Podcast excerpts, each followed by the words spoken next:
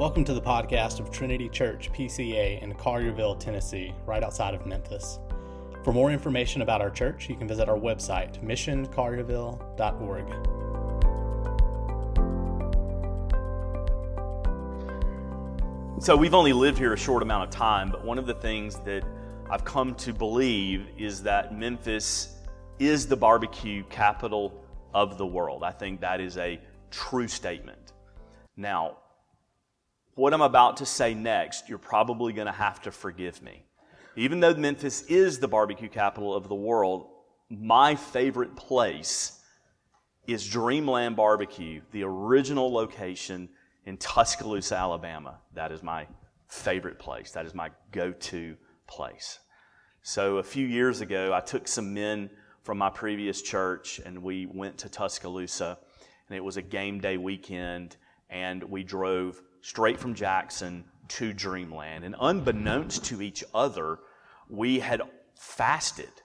Mo- everyone in the group had not eaten lunch, and several had not eaten breakfast in anticipation of this glorious event where we would just dive into these ribs and this barbecue sauce. And so we get there, and it's late, and we're starving and it's crowded because there's a game the next day, and we have to wait because they don't have a lot of tables for a big group. And so we wait and we wait, and you could hear our stomachs just making all kinds of unusual and strange noises. And finally, the, the host, the hostess comes out, and she brings us a basket of white bread and barbecue sauce. And one of the guys in the group reaches over, grabs the bread, dips it in the barbecue sauce, and just crams it into his mouth, sauce going everywhere.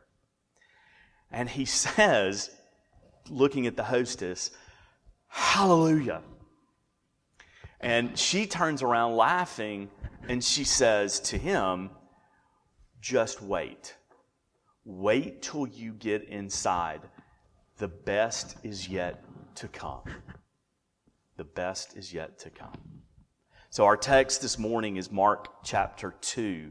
And Mark is writing to his audience, and he's talking about these accusations that the Pharisees are making against Jesus. And one of the things that we're going to see, one of the things that's going to unfold, is that because Jesus is Lord, and because Jesus is Lord of the Sabbath, as God's people, the best is yet to come.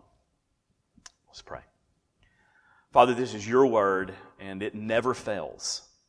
And so, Father, we pray that it would go forth by the work of the Holy Spirit and that it would encourage our souls, strengthen our hearts, and help us to see Jesus more fully. And it's in His name we pray. Amen. So there's three things we're going to look at today. The first is eternal rest, secondly is unending worship, and third is the ultimate feast. So let's begin with the first point, talking about eternal rest. We're actually going to move forward in our text. We're going to look at the second accusation. If you will remember from last week in the beginning of Mark chapter 2, I told you that there were, you were going to see over the next couple of weeks five accusations made against Jesus. Now, these are not chronological, these are topical. Mark is trying to prove a point in defining who Jesus is for his audience by putting these accusations in a row. And so when we come to verses 23 through 28 in Mark chapter 2, Jesus is accosted by the Pharisees and they accuse him of breaking the law because he has allowed his disciples, they're giving him some measure of respect as a teacher, and they're saying, You've let your disciples go out of control. They have broken the law. They have eaten the grains on the Sabbath. Now remember from last week, the Pharisees, they they were very conservative and they understood the significance of the word of the Lord and they wanted to protect it. So, in protecting it, they created all of these additional rules.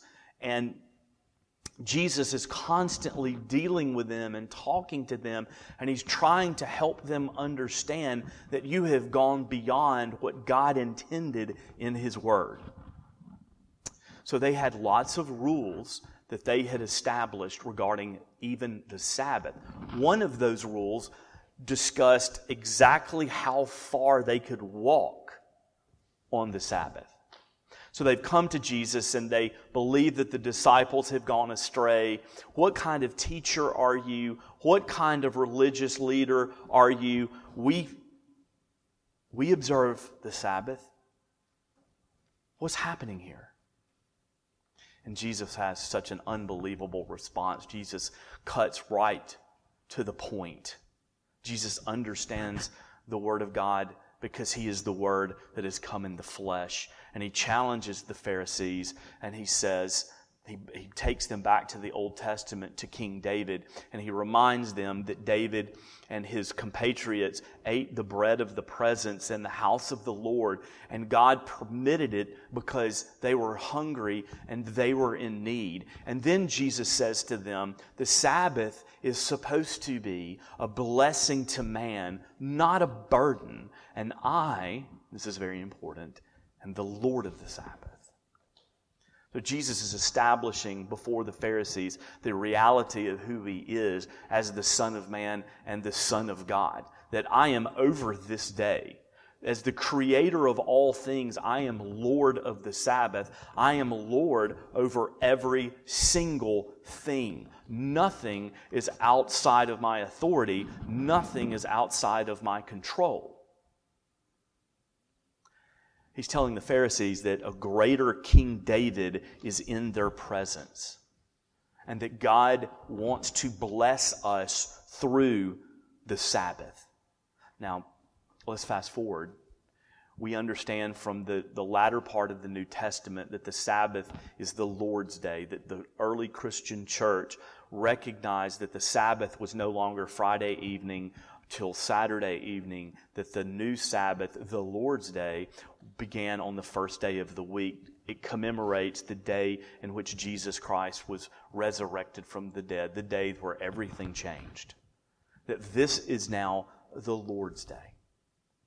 And God has given us this day as a blessing to us. It's a wonderful day. It is a day of rest. God rested after he created all things. The Lord is telling us, Jesus is telling us, as Lord of the Sabbath, you need this day. Because the world has fallen and the world is broken, and we live in a sinful world, and we feel the effects of that sin. It pushes and it pulls and it grinds us down. And Jesus is saying, I've created this day for you, this day where you can stop and you can take a deep breath and you can recover because it's life is hard, life is difficult, life is challenging. And it's important for us to understand that the Lord of the Sabbath took on flesh and he walked among us. And so he understands the travails that we face as human beings. And so he's good to us, he's kind to us, and he gives us this day to rest, to rest in him. It's also important to understand that this day for believers, the Lord's Day marks us as different from the world. That we're different because we stop. We stop pursuing things for ourselves. Monday through Saturday is about us. It's the daily life. It's the grind, if you will, that I mentioned earlier providing for your family, doing life, living under the blanket, the heavy, heavy blanket of sin. But then on the Lord's day, we step back from the world and we rest. And we say, It's not about me, it's about the Lord. And that should look different. That's part of what the Lord's Day is for God's people. A marked difference. But here's the bigger point. Why has God blessed us with this day of rest? here's the reason. Not only is it an opportunity to worship, not only is it an opportunity to, to relax, to cease from our labors, but it's also pointing to a day that's coming. That God is giving us a taste of what glory is going to be like. That there's coming a day, there's coming a time when all of this is going to be done away with, when Jesus is going to recreate all things to himself. And so the difficulties and the pain and the thorns will be gone. And so that when we go to bed on Saturday night and when we wake up on Sunday morning, the Lord's Day, and we go about this day of worship and we go about this day of rest, what should be happening in our souls is we should be looking forward to the day when this will be permanent and it will be better. So much better. That there's coming a time when everything is going to be made right and we will rest in Christ. We will enter into his presence and we will rest forever with him. And that's beautiful. And that's encouraging. I need that because life is so strenuous. And I will tell you, when I wake up on this day, and I get up really early to get ready for this service, there's something in my heart that tells me that today is different. It's not like Monday through Saturday. And that when we come into this place and I gather together with you and I know that it's not perfect, and I know that we are sinful people, but I get a, just a tiny understanding of glory. That I'm going to dwell in the house of the Lord forever with my family, and that is incredible. And today is a reminder that that is going to happen in full.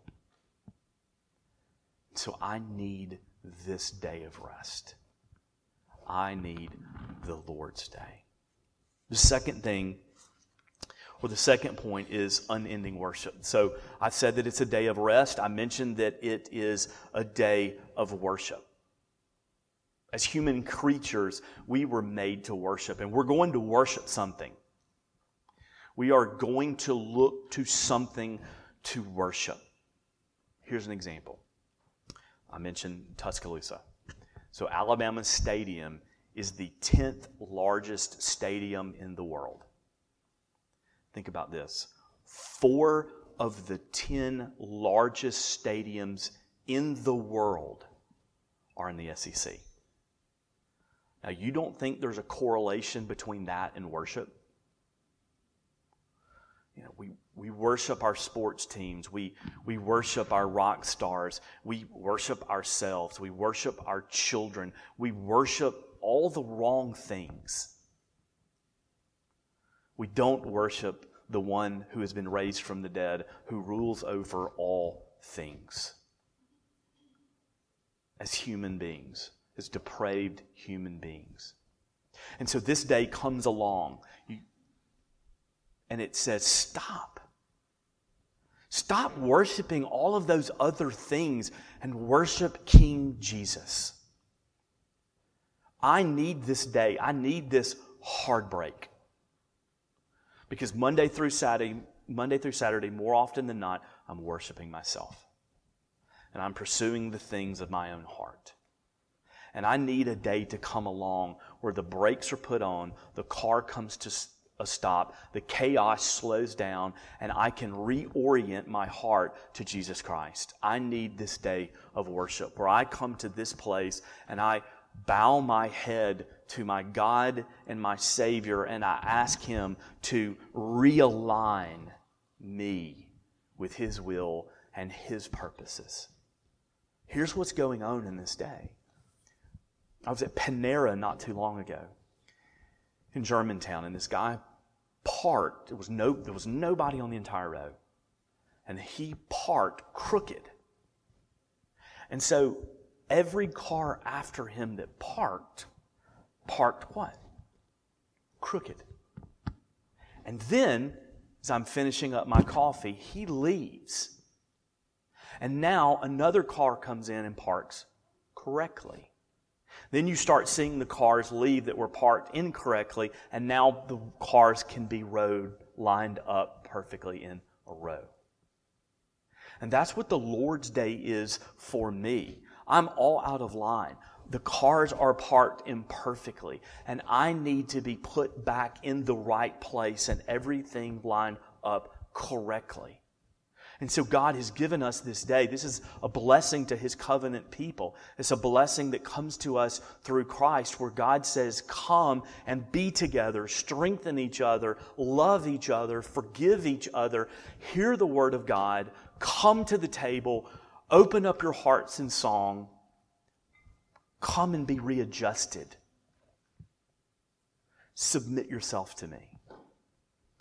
And so the Lord's Day is an unbelievable day of worship. I want you to hear Psalm 100, 1 through 5.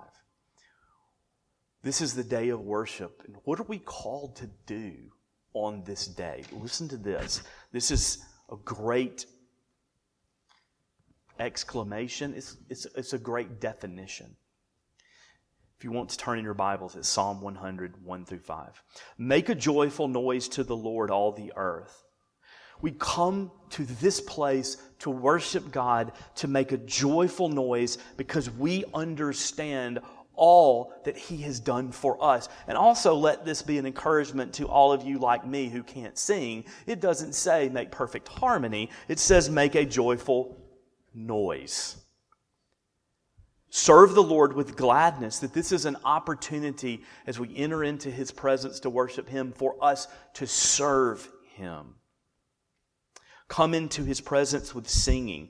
Know that the Lord, He is God. We come into His presence and we sing from the very depths of our heart because we have an understanding of who He is as God. It is He who made us, and we are His. We are not forgotten.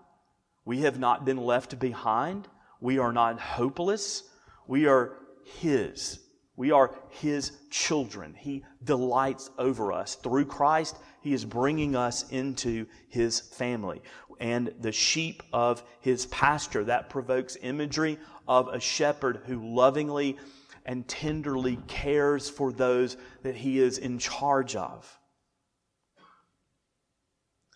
We enter his gates with thanksgiving and his courts with praise. His courts, where his word is pronounced, there's some legal imagery there, where the word of God is pronounced, which is a blessing to us. The word of God, which gives us guidance. It is the, it is the only hope that we have in this life. We look to the word and the author of the word, Jesus Christ. We give thanks to him. We bless his name. Why do we bless his name? For the Lord is good. Yes, he is good. He has decided, he is determined to save people that had that wanted nothing to do with him. He has decided to redeem and rescue lost people. He is good. His steadfast love endures forever. It's never going away. It is never ever going away. We think that when we sin that some that we have sent God packing. There's no way he can love us. He is angry with us, but that is not true of our God because his love is steadfast. And he is faithful to all generations. That that he loves us generationally. That the promise of the covenant belongs to me and to my children and to their children. God is a promise keeping God. You think through all of that, and it creates in your heart a desire, at least it does for me, a desire to worship Him. Isn't it great that we have a day of worship? Hear this quote from Paul David Tripp. This is excellent. Worship is designed to remind you again and again of the right here, right now presence, promises of, and power of your Redeemer. That we worship a God who is here in the now, who's present to encourage us, strengthen us, help us, love us, accept us, forgive us, guide us. Right here, right now. That He is in this place in a way in which we cannot fully understand. But there's a bigger point. There's a bigger point to this also. That when we gather together on the Lord's Day for worship, we are getting a taste not only of the rest that is to come forever, but we are getting a taste of the worship that will take place forever. That what we are doing right now is what we will do for all eternity. God's people gathered in the presence of Christ, encouraging one another, loving one, one another, living in peace with each other, worshiping our risen Savior. So we are, in some sense, practicing what we will do for all eternity. And let me tell you, that's an encouragement to me. Because when I come in this place each Lord's Day and I spend time with you and we worship, I feel at peace. And then in about 10 minutes after I leave, the peace dissipates because the world starts intruding. And the world is challenging. The world is, is not helpful. The world is mean. And so I'm encouraged when I'm here and when we worship because I know I'm getting a tiny glimpse of what is to come. That I'm just tasting the white bread with a little bit of barbecue sauce on it.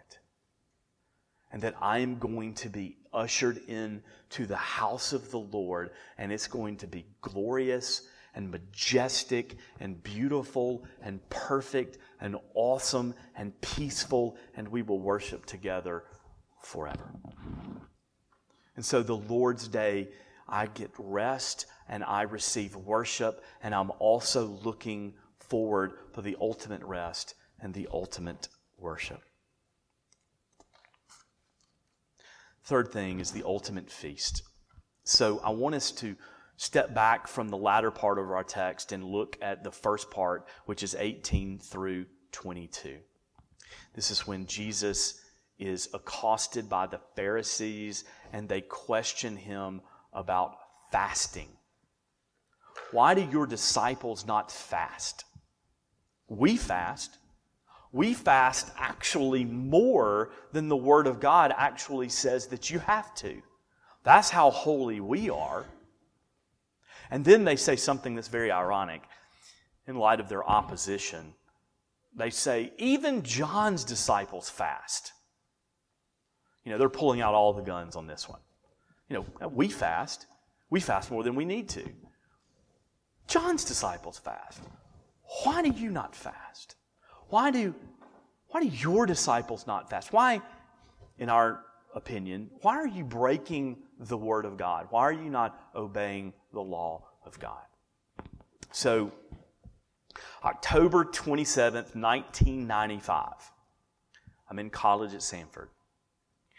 That is the day that the Atlanta Braves won the World Series. Now, I'm, I'm not a baseball fan. I have to constantly go to read and ask questions about what's going on in Major League ba- Baseball. But I do remember that day because the celebration that broke forth was incredible. Alabama is a brave state. Samford recruits a lot of kids from Georgia. So there were so many of my friends who were die hard Atlanta Braves fan. And I remember when the World Series was over, everybody went to the area where the fountain is located near the Student Center, and they're just celebrating, and it's incredible. The Braves have won the World Series. And I'm out there observing and watching and getting a kick out of all of it. Imagine in the midst of all that that I had gotten everybody's attention and just said, Stop and said, We're, we're not going to talk about the Atlanta Braves who just won the World Series. Why don't we have a discussion, a very helpful, very enlightening conversation about the 1990 Atlanta Braves who lost 97 games? Let's just stop and let's reflect on that Atlanta Braves team and how horrible they were. What do you think would have happened? Yeah, they would have thrown me in the fountain. That, that's exa- I know for a fact it happened quite often, I would have been thrown in the fountain. because it doesn't make sense. It doesn't seem right. It's not fitting. And so, in responding to the Pharisees, Jesus says to them, Would you, would you fast at a wedding where the groom is present? Do you not know who I am, in other words? Do you not realize that I am the Son of God? That I am His beloved Son? That I am the long awaited and anticipated Messiah of Israel? I'm the Redeemer? Why in the world would my disciples fast when I'm here right now? Doesn't make any sense. Doesn't make any sense at all. And so, Mark is trying to help his audience through these accusations understand exactly who Jesus is. He is the Lord of all things. He is the head of the banquet table. He is king. He is King Jesus. And so when King Jesus is in our presence, we celebrate, we feast. That's who Jesus is. And see, here's the beautiful thing about not only the Lord's Day, but the, the Lord's table. This is the King's table right here. And He's calling us to this table and He's telling us to come and to celebrate.